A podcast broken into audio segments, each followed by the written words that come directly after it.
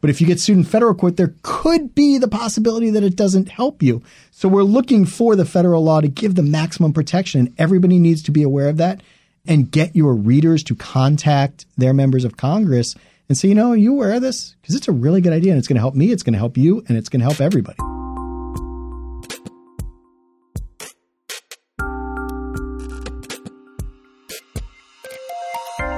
Welcome to It's All Journalism. I'm Michael O'Connell here with another podcast about digital journalism. In studio today with me is a former guest, Kevin Goldberg. Welcome back, Kevin. Thanks. So, Kevin is an attorney. He's the legal counsel for both the American Society of News Editors and our podcast partners, the Association of Alternative News Media, two great organizations. And uh, you were in here not too long ago talking about the Freedom of Information Act with Rick Blum of Sunshine in Government Initiative. A long story short, uh, when we were wrapping up that podcast, you mentioned another topic that uh, that you were dealing with that, that has a that could have a chilling effect on journalism and well and free speech in general strategic lawsuits against public participation, or SLAPP for short. So, first of all, can you sort of explain what these lawsuits are and, and who's filing them and why? Well, the lawsuits are designed simply to keep people quiet. They are an indi- you know a use of the legal system to put someone on the defensive. So, an example, a local example, an example that, like everything else in DC, is divisive. I would say, involving the owner of the local football team. And so you, you, a lot of people oh, remember taking this. it there. A, a lot of it's hard not to go there in Washington D.C., isn't it? And also because this is this involved a member of the of the Association of Alternative News Media, the local alt weekly, the Washington City paper, which had written an article about Daniel Snyder that was somewhat tongue in cheek. I think it was called "The Cranky Fan's Guide to Daniel Snyder a, from A to Z," and it mentioned a number of things about him. And he's you know not the most liked person in the city, and so a couple of things he really took issue with were the way he was portrayed on the cover, where they did sort of the yearbook photo thing and they drew devil horns and a goatee on him, and he claimed it was anti Semitic. And that sort of set things off on the wrong foot. Even if it was, that's not defamatory in any way. You know, legally it is not defamatory.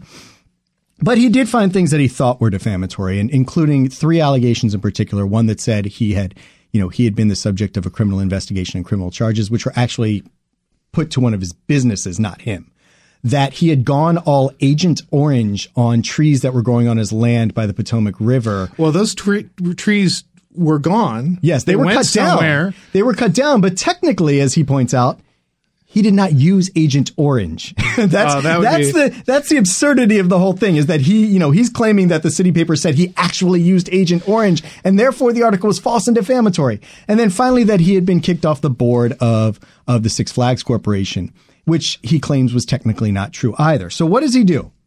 Well, rather than doing what what what he could have done, perhaps either stay silent and you know people realize it's not true, or maybe use his ability to to get the media to listen to him and respond, he immediately sicked his lawyers on the city paper. And what he did was he actually didn't even sick it on the city paper. He had his lawyers send a letter to the hedge fund that invested in the company that owns the city paper. So a letter was sent to Atalaya Capital Management Company. And I wish I could say I was actually quoting this from memory, but but here's the nut graph, so to speak, from his lawyer to the lawyers for Atalaya Capital Management. Mr. Snyder has more than sufficient means to protect his reputation and defend himself and his wife against your paper's concerted attempt at character assassination. We presume that defending such litigation would not be a rational strategy for an investment fund such as yours. Indeed, the cost of litigation would presumably quickly outstrip the asset value of the Washington City paper. In other words, stop writing mean things about me, take it all back, or I will sue you and make you spend money that you don't want to spend and don't have. because but I uh, do. because I have deeper pockets, and even if we go down this route, I'm going to eventually prevail because you're you're going to just disappear. It wasn't about prevailing. Yeah, it's it's not about prevailing in the least. It's about making things difficult or you know for you and expensive for you and troublesome for you and stressful for you. And then you'll go away because you don't want any of those things. So is this something really new? I mean, is this something that's been around? Because it sounds like something that would have been around for a long time. People with a little money trying to throw a little influence around to Oh. shut somebody up. Oh, clearly. I, I mean, you know, you can you can also look at the other divisive moment of our times, the the presidential race, and one of the candidates, perhaps both, have used SLAPP lawsuits for for years. Certainly, the presumptive Republican candidate Donald Trump is well known for filing lawsuits against vocal critics. All right. So, well, why doesn't Dan Snyder, why doesn't Donald Trump, I mean, if, if, if a newspaper or something says something that, that is defamatory, why don't they pursue it that way? Why go this other way? Why don't they like file a court case and try to, you know, get the, um, a defamation suit? Well, because they would lose. Because the suit would be frivolous. And, and and that's the thing. SLAPPs aren't just about about the threat. The SLAPP is the lawsuit itself, and then the anti-SLAPP, uh, if law if it exists, kicks in once the suit is filed. But it can also be a great deterrent when you get that first letter. I mean, as an attorney, I will tell you that if someone comes to me and says, "We got this cease and desist or this demand letter," asking us to retract our statement or telling us not to write anymore or not follow the story.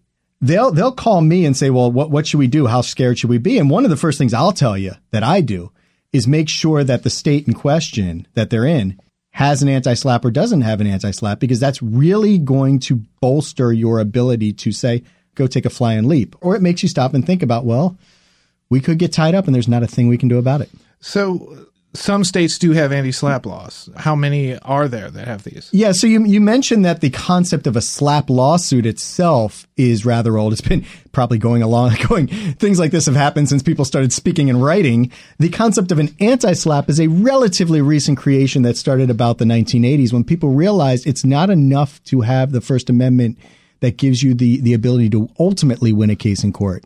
We need a reason to procedurally accelerate the case and maybe give me the right to win my own damages if I've had to endure a frivolous lawsuit. So right now, just under 30 of the states and the District of Columbia, I think it's about 28 states and the District of Columbia have state level anti-SLAPP laws. Okay. And is there um, uh, legislation in Congress that's going to address this? Yeah, and that's one of the reasons I, I, I kind of you know suggest that we talk about this because I think it's really important for people to know that th- that legislation has been introduced in the last few years. This year, it exists in the form of something called the the Speak Free Act, which is HR twenty three oh four, and was introduced by a congressman from Texas named Blake Farenthold. And it has about 32 co-sponsors right now, but really hasn't gained a lot of traction in Congress. I personally never saw this as a one Congress thing. It's a two to three Congress bill to get people sort of understanding the issues, getting them to understand the language that we need, and getting the bill passed. And that takes a lot of time. But but there is a proposal that would create a federal anti-SLAPP law. And so, you know, you say two, two or three, three Congresses. That's actually kind of the way Congress works. Yeah. Is that someone will introduce a bill, there'll be a lot of talk about it, and then well, didn't somebody introduce it? Isn't that law yet or anything? But it, it, it actually takes time to percolate, to kind of to build up support for it, and also to sort of drum up awareness in in the communities so that people will say to their congressman, say to their senator, look, this is important to us. We need to to make it happen. Exactly. I mean, you know, when we talked about the FOIA reform a couple couple of weeks ago, that bill has actually moved pretty well, and it's still taken us about four years, if not longer, to get to the point where we're at right now. Can you give us any other examples of uh, SLAPP lawsuits? I know that one of the ones that you, uh, when we originally started talking about this, there's one over in Arlington. Community has come out in opposition to a, a gun shop that's opening up. Yeah. and and the gun shop owner has has sort of made some threats. And Well, and now filed a lawsuit. Okay. Yes. So so there was this store that was going to open in a in a neighborhood in Arlington, Virginia, a gun store, and and there was vocal opposition to the store's opening in a, in a strip mall in a neighborhood, basically. And a lot of the the local neighbors in a neighborhood called Lyon Park and elsewhere weren't really happy about this and they talked to their representatives in the state legislature and they tried to talk to the owner of the strip mall that was renting this space and try to get the owner of the strip mall to reconsider the rental. And after some very public protest, the owner of the gun store actually made a few statements that said, "Look, you know, if you're trying to interfere with my my ability to do business, I'm going to use every means I can to get this store open, including the legal system." And ultimately, he did file a lawsuit, not only against members of the community in the local community who had spoken out against this, but against the seven members of the Virginia House of Delegates and Virginia Senate that had written a letter to the owner of the strip mall. And it went so far as to name a bunch of, I think it was almost 67 John Does, people to be named later that had spoken out in some way but couldn't be identified, including some people that did nothing more than like a Facebook post that was in opposition to the store, all on the basis of, you know, illegal interference with you know the establishment of a business. And and really, so it goes to show that this is the, the point of this part of it is that SLAPPs are more than just about you know defamatory statements. They they hide a SLAPP lawsuit can hide in the guise of anything from a copyright infringement lawsuit to you know tortious interference with business contracts to anything. But ultimately, they all go down to trying to get people to stop criticizing you. Okay, so and then that's the point where it becomes a free speech issue. Yeah, yeah. I mean, these people were vocal in their opposition to to a business they didn't want opening maybe some state I you know I, I, haven't looked at every last statement that was that was made in, in opposition to the store. Maybe some were were might have some validity to them, but clearly some of the people that were being sued were, were, were being subjected to what I think is a frivolous lawsuit. Okay. So what is it these uh, anti-SLAPP uh, laws are trying to do? How do they sort of undo uh, the SLAPP? You know, it's interesting because what they try to do in the most basic form is get a frivolous lawsuit kicked out of court as quickly as possible so you don't have to spend money in defending yourself.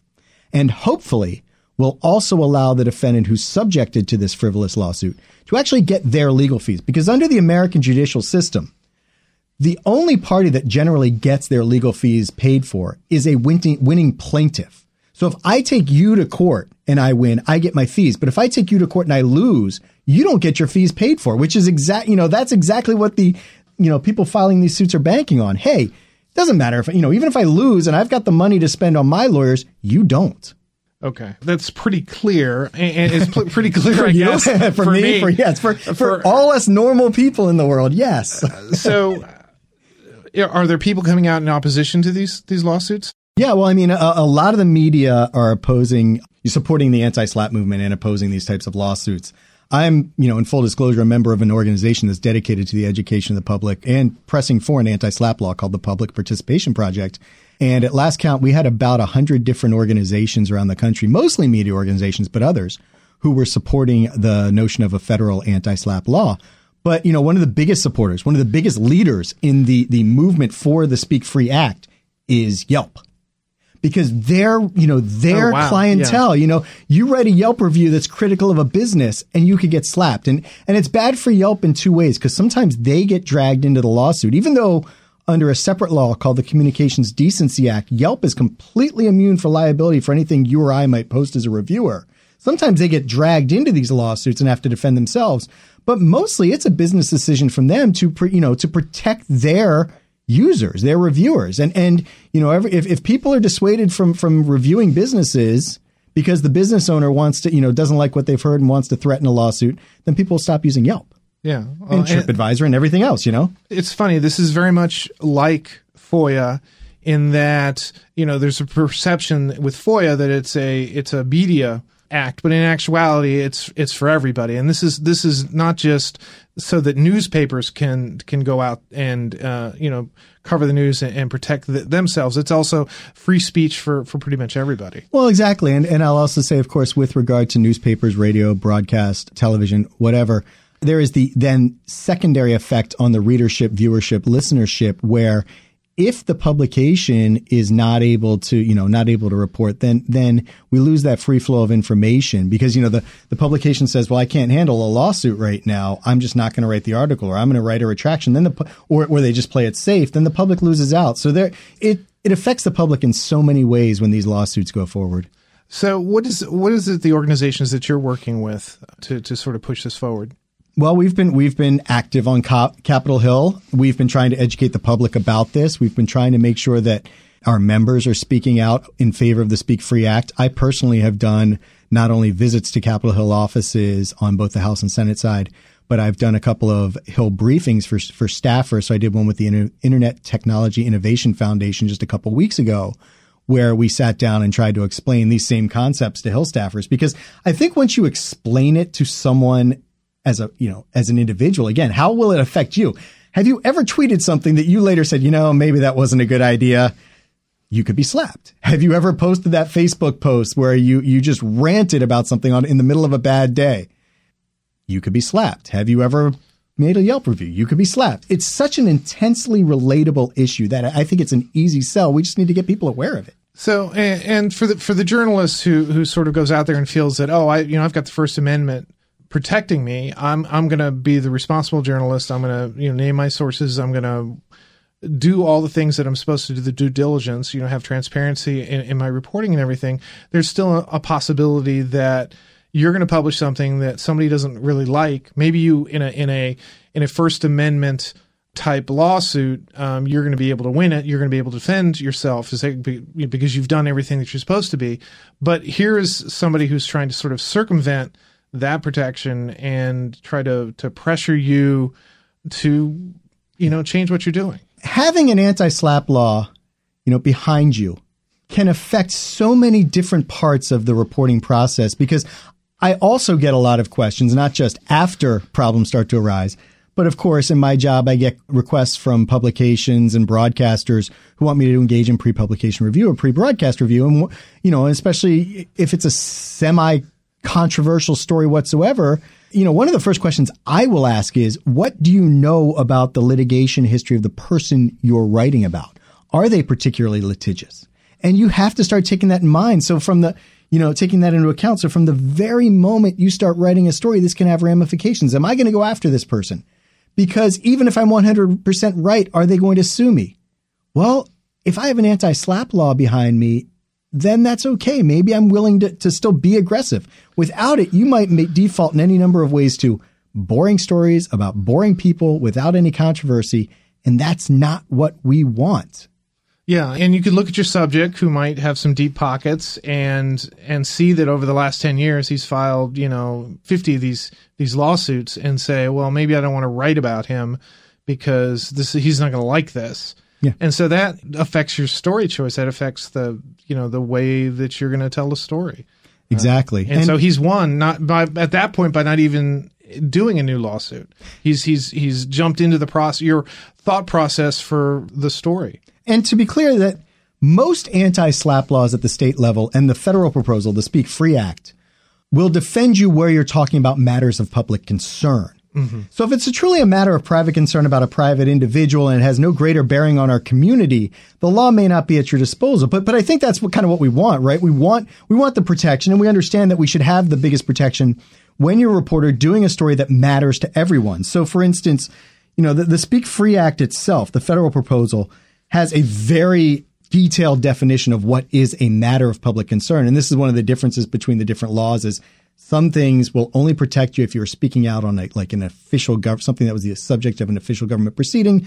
This the federal proposal is much broader and has a broad definition of what is a matter of public concern and when you could trigger this law and then you know then has a number of other provisions to protect you. But but I think at at the core, they are, these laws are intended to make sure we are able to report freely on things that matter to everyone. So, going back to your original example of of, of Dan Snyder, is it matter to everybody just because he's the the owner of the Redskins, that he's a public official, or the time that he cut down all those trees? Is it just because you know that's something that impacts you? I mean, all of it, except he's really a, not a public official because he's or not a, public, yeah, a public, public figure, figure, But, that's what I meant. But I mean, it, the answer otherwise would be yes, yes, and yes. It's, it matters for all those reasons because, you know, the trees example was a matter of how is a government agency policing one person versus another. And in the business world, Six Flags is a very big corporation. The, the, the football team is a very big institution in this city. And all of these things matter. But but let's talk about another one that, that really also matters, also involving an alt weekly, more recent. The Sacramento News and Review was recently uh, sued by the mayor of Sacramento, Kevin oh, Johnson. Photo. Uh, well, not about the photo. This is. They had filed a FOIA request. Now we're bringing it, not just about the photo, but Kevin Johnson, he's as divisive in Sacramento, I think, as Dan Snyder is here, except that he's the mayor. But this will now meld our FOIA discussion from a couple weeks ago in a way to to anti SLAPP. So the Sacramento News and Review had filed a FOIA request seeking emails between Kevin Johnson's office, his mayor's office, and outside lawyers regarding a dispute that was going on with the National Conference of Black Mayors. At the time, Johnson was the head of that. There was this whole thing about whether he was trying to sort of do a hostile takeover of the organization. Well, so, so they filed a public records request to determine why was the mayor using private email accounts to do what was ostensibly public business. All right. And why was he using city staff to do non city business like engineers takeover of the National Council of Black Mayors? Where were our tax scholars going? And instead of answering their request, the mayor actually filed a lawsuit and said and tried to get them to cease and desist from filing a FOIA request, which is something that's you know basically a right of every citizen, as we know, to file a FOIA request. It's that's a SLAPP. That's why this matters. Yeah, and uh, I remember hearing about that one at ONA last year. They they talked about that, and that was the time. It was shortly after. Wasn't there a lawsuit over not a photo, but a, um, a cartoonist yes. rep- representation of, of, him? Yeah, and also a SLAPP. you know, would it be a SLAPP? It's very very difficult to to imagine. You know what is likely a hyperbolic political cartoon giving rise to a true defamation lawsuit. Okay. Yeah. So I, I, I don't remember the exact details around that photo, you know, you could see that leading to a SLAPP lawsuit. Okay. So has there been a resolution in, in any of the thing with Sacramento yet? Not that I know of. No. okay. So what is it people need to be doing? What is it newsrooms need to be doing to, to sort of promote this? Well, I think they need to make people aware when, when they're threatened. I mean, you know, it, it actually helps, I think, to, in many ways, to publicly shame people who are trying to publicly shame you. So when you when you're being threatened by someone, you know, talk to your lawyers first. But but one of the one of the options to push back may be to publicize it and sort of you know come back over the top on on that person. But but certainly look at the state level at these laws. There are again 22 states that don't have these laws, and many others that have really weak ones. I mean, one of the reasons that Dan Snyder, we think, chose to sue the or send the threatening letter and eventually did sue first in New York against the hedge fund was that New York's anti SLAPP law is much weaker than the then recently passed DC anti SLAPP law. So you want to, you know, you want to make sure that your state law, if it's not very strong, can be strengthened. And if you don't have one at all, you certainly want to go there. You definitely want the federal law as well because there's a couple things behind the federal law. One is to fill in the gaps if possible.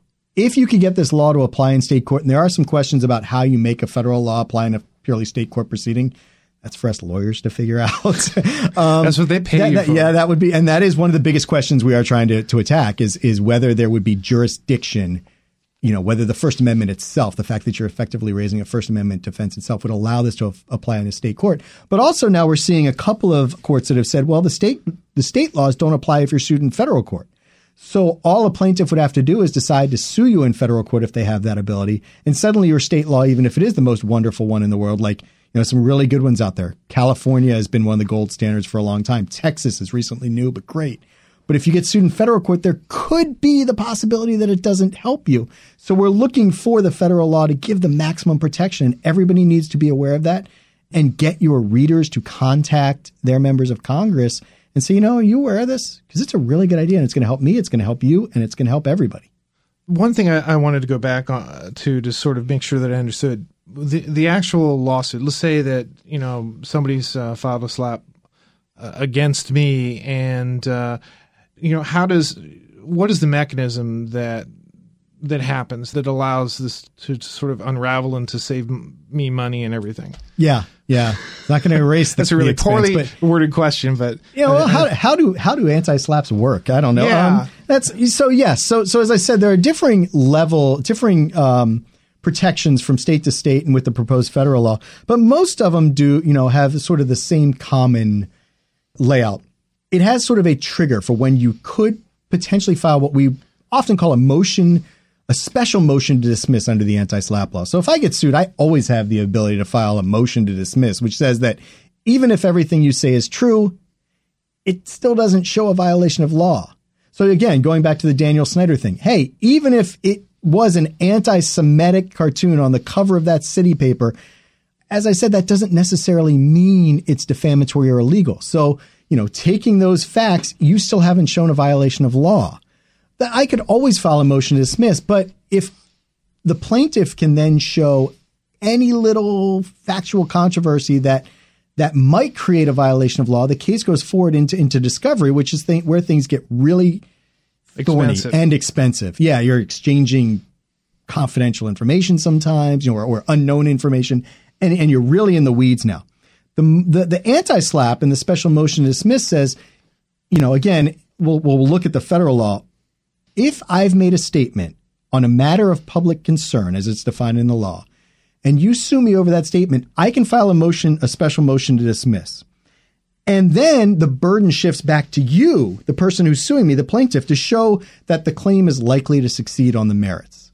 And if you can't do that, If you can't present evidence. yeah, if you can't present that sort of higher standard because we're in a you know a First Amendment free speech situation, then your case has to has to be dismissed. Now, further, there are accelerated timeframes for all of this. So, I mean, the court system can go on for years, but under under the federal proposal, I would have to file my motion to dismiss the lawsuit within 45 days of the filing of your your lawsuit against me, and with you know certain exceptions, the court has to hold a, me- a hearing within 30 days though it can postpone that for up to 60 more.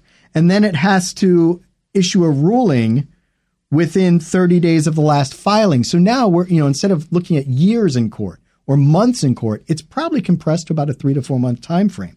And if I lose, I don't then have to go through the trial before I appeal. You know, I can appeal that one motion, which is kind of unusual. It's called interlocutory appeal. I can immediately appeal that to a higher court. So again, we still haven't gotten into that really difficult discovery phase yet. And finally, finally, if I do win, again, one thing we talked about earlier is now I can actually get my fees back. I can get my lit- litigation costs, my expert witness fees, reasonable attorney's fees. And not just if I win, but if you file the suit, I file my motion to dismiss under the anti-SLAPP law, and you say, "Ooh, now you mean business. I'm pulling out of this. I'm, you know, I'm, I'm withdrawing my claim." That's considered a win for me, and I still could get some of my fees back. So that's uh, that's nice in that it the the SLAPP that the um, the person is putting against you, which is, is is meant to sort of pressure you, Yeah. because your concerns about um, uh, the financial burden suddenly shifts back on him, And that's her. the that is the really important part. I mean, it's great that you have these accelerated procedures. But again, you look at the two people we talked about at the outset, Daniel Snyder, Donald Trump, really rich people who don't care if they win or lose and probably don't care if they have to spend a little money as long as you have to spend a little money. They might actually care if now they have to spend a lot of money and you don't have to spend any money. And- that and- that's a big deterrent now. and the reason that they're, they're doing it, it becomes less uh, rewarding for them, as yeah, it th- were. there is a big deterrent factor in these things. Okay, so what is it? What is the AAN and ASNE are doing about this? So they just um, again trying to get our members involved trying to get them to write about it trying to get them to to contact their their members of congress there's always a sense I, and i get it that that writing too much about media related issues or doing a podcast about journalism Hey. issues is inside baseball you know Hey. self-serving but but it's not it's not it's it's about making people understand the importance of what's going on we talked about it in two senses it's not a media issue it's a public issue. It's about keeping members of the public protected and keeping members of the public informed because you're protected. And these are things that are, you know, going away and we need to preserve them. And I think that's the message that we're trying to convey through through our organization and have our members convey via their their publications and their and their individual contacts with local local uh, representatives. Okay, one one final question. What is it if you get one of these lawsuits against you? What what what's do you recommend that, that you do first? Contact an attorney. And that's not self-serving either.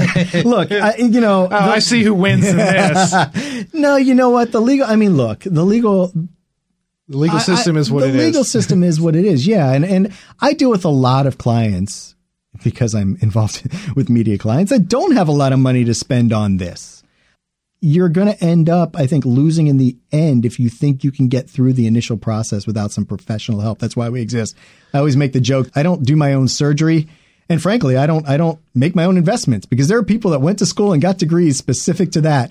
Well, guess what? So did I, and and I am here to help you. Not me, but but you know, lawyers are here to help you. And you don't, you know, you don't want to have need one until you need one. But there comes that point, and you have to, you really have to. I think that's the first thing, and take it seriously. Even if it's the most frivolous lawsuit in the world, it can, you know, balloon out of proportion before you know it. And it's best to just be smart about this get a professional assessment on it early and and know where you where you stand and what you have in in, in your defense. Kevin, thank you for coming in. Uh, I feel much more informed about a, a subject that is very much inside baseball, but actually affects a lot of people. Yeah, thanks. And, and I will point out, just for our own purposes here, that this was all taped in the District of Columbia, where we have an anti-SLAPP law, but Virginia does not. So, so that's well, why we did this here, right? Even there though- are a lot of things that Virginia does not have that, but, uh, but, but we could go buy guns pretty easily. In, yeah, in apparently Virginia, so, uh, and and uh, file lawsuits when people don't want you buy, exactly. buying those guns. So, but that's the thing. I mean, you look at that Virginia lawsuit, and they do not have those people that are being sued don't have an anti-SLAPP law at their defense. But we have one here in the district, and it would make their lives, I think, a lot easier if that existed. Okay. Oh, well, thank you very much for coming in. Thanks, Mike. Next time on It's All Journalism. So we got the idea that we could shed light on this process. We could try to answer some of the questions about how colleges ended up on this list, what the investigation entailed, what the findings might be, and just let people really understand how this was all playing out. In our next podcast, we talk to Sara Lipka, Ben Myers, and John Davenport of the Chronicle of Higher Education about their new Title IX tracker, which makes it easier to keep track of college sexual violence in the U.S. You've been listening to It's All Journalism, a weekly podcast about the changing state of digital news. Find out more about us and download past episodes at itsalljournalism.com. You can find us on iTunes, Stitcher, SoundCloud, and now Google Play. This week's episode was produced by me, Michael O'Connell, Amber Healy, and Nicole Lagrisco. It's All Journalism is produced in partnership with the Association of Alternative Newsmedia. Thanks for listening.